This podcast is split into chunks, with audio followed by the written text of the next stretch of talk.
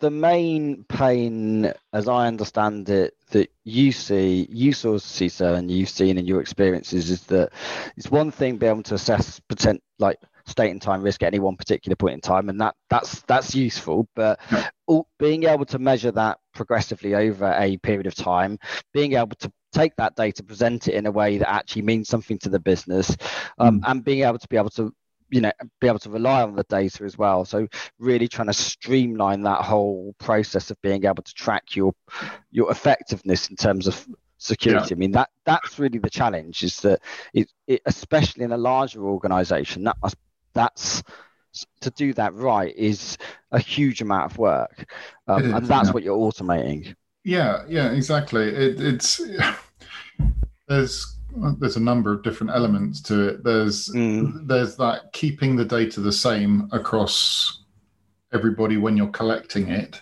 That, right. That's important. Normalizing it is important. Yeah. Mm-hmm. But then make, keeping it uniform over time as well. So each time mm. you talk to, to people, are we measuring the same thing each time? Mm. That's really important. Um, but just being able to have that visibility of it at all. But mm. um, the other thing that I, did as I mean, as a consultant, the thing that I would always do is build out a framework. excuse me, build out a framework um, and assign roles to people within that framework and right. they would then have responsibility for you know a particular area of security mm. um, and giving that responsibility to people and building it out in in a in, in an operating model a mm. operating model really helps with your overall governance and if you've mm. got better governance of your security then it's much easier to create those improvements as well so it's not just about kind of showing how well you're doing, but giving you the control and the ability to to inject some easy kind of um, what's the word kind of management actions. Got it. Yeah.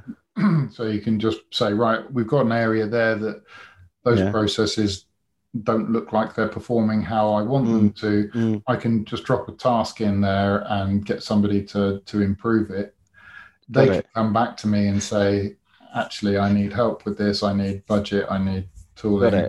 So, so it's a collaborative. It's a way of also bringing the team and making sure that everybody understands their roles and responsibilities and being yeah. able to achieve those goals. That's as much what it's about is just showing improvement. It's the management of the the thing as as much as hmm. anything. Then, brilliant. That's really yeah. interesting. Yeah, it's yeah, it's a strange one because the first time I described it to the first group of people I described it to, mm. automatically said, "Well, we use GRC tools," and they right. compare it to things like Archer and OneTrust, yeah. and mm. I'm like, "No, that's not what I'm doing." You know, if if you had a, a OneTrust tool in there, you could still use what I'm talking about because I'm not going to do risk management for you. I'm not no, going to get right. down into the, the depths of the, the risks. I'm not going to, I don't even want to talk to my board about risk in terms of what you've got written down there as a risk. Right. I want to roll that up into a number of themes. I want to say,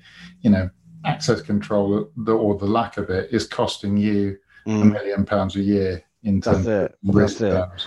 I don't yeah. want to tell you that, you know, we have one particular system over there with um, you know with eight character passwords on it and it should be 15 they don't, they don't care about that. They don't care. exactly. Uh, it's, it's, really, yeah, it's, it's really interesting because again, one thing, if I sort of just reflect briefly on on on our experience of this as well, is that we found that you know one of the things that you know my day job when I'm not doing CISO talks is I CEO of a company called Lapide. And, and one of the things that we found when we were trying to talk to CISOs and security professionals about um, about presenting risk is unless you present it in a way that the business understands, it, you just won't get anywhere. So one of the things that we do, for example, when, when we're doing, we do like a discovery and classification uh, part of one of our, our, our, our, solutions. And what we're able to do is, is append a monetary value to the data that we're looking at and being able to present the data and say, actually, what we've got here is we've got data that's worth this much money that's in that location.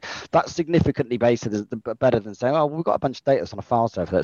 Or being able to say, well, well, you know, we've got this employee that has access to a bunch of this type of data. Uh, so, well, actually, we've got this employee that has access to that much value worth of data. Just, mm-hmm. just that mm-hmm. little difference of being able to just change the language is actually much more effective 100%. in getting the business to understand. It's absolutely right. and and the way that I described it a couple of weeks ago to someone was if you report on technical risk you know if you're in a low level in that detail and you report that mm. to the board they will use it to judge you it's a metric for they them because it's a technical risk it, and you're the you're the that's, technical risk guy that's right if you go to them and report on business risk, the value at risk, here's That's the money it. because of your business processes, suddenly it's their problem. That's right. So it's, it's a, yeah, it, I totally agree with that. But as I said before, the, the, it's still only holding a mirror up to them because they yeah. still want they, they still want to find a way of judging you. You've just got to give them a better way to judge you, not on risk. Because risk, if they're judging you on their risk, then they mm. and, and, you're not managing that that risk mm. with them, then uh, and that's quite a common position to be in as a CISO. Mm. Um, if you're not helping them to manage it, then that risk is always going to be increasing, and you're going to be the one that's under pressure to fix it. And without the tools to fix it, you're the one that's going to be out on your ear in you know a short time. And then CISO tenures are still now. I mean, I, three I, years, yeah, three four well, years. Well, I I I was on a a, a DEF CON podcast a couple of weeks ago, and I I'm I stated that it was 17 or 18 months yes. from what I from the last metrics I'd heard, and there was a recruiter on the call, and he said, actually, it's more like a year now.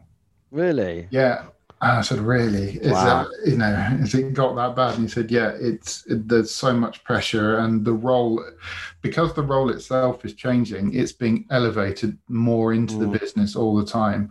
So you're getting a, so CISOs tend to, and I'm generalizing here, um, but they tend to be from a technical background because security mm. in general is a technical discipline. Sure thing, yeah. You mm. don't get a lot of people coming from a business background and go, "Oh, I'll just." a crack at security because there are easier things to get into. Mm. Um, the CISOs will generally come from a technical background, and making that that jump from uh, thinking about technology, even even making the risk from uh, sorry the jump from th- thinking about um, technical metrics to thinking about technical risk even mm. that's quite big. Sure. Taking that from technical risk to financial risk that's another big jump. Mm. Taking that from actually, we need financial risk and a metric to show how well I'm doing. So, a maturity metric on top of that to give mm. a rounded picture of how I'm performing and how I fit in with the rest of the company. Mm. That's you know we, we've we've now made two or three massive leaps from a, a, management position in security. So you've got people who are coming up as heads of information assurance and heads of security operations who have been mm. in the job for a long time, very competent technically, even good at the business, talking to the right people who don't know because they haven't had that experience of getting to that next step. And there's no, there's, you know, people might have written about it or how to do it, but there's no one that's telling you that this is why it happens. This mm. is what you need to do. And because if you don't, you're you're automatically going to be behind your peer group and you'll be the one kind of red face sitting at the, the top table. Um, mm, and and I think that's also the reason why there's nothing that currently really exists in this space to, to help because up until now hasn't really been needed. No. But you know, you can because you can see there's this ten years of getting down to the period of a year. I mean a year isn't long enough to really show any return.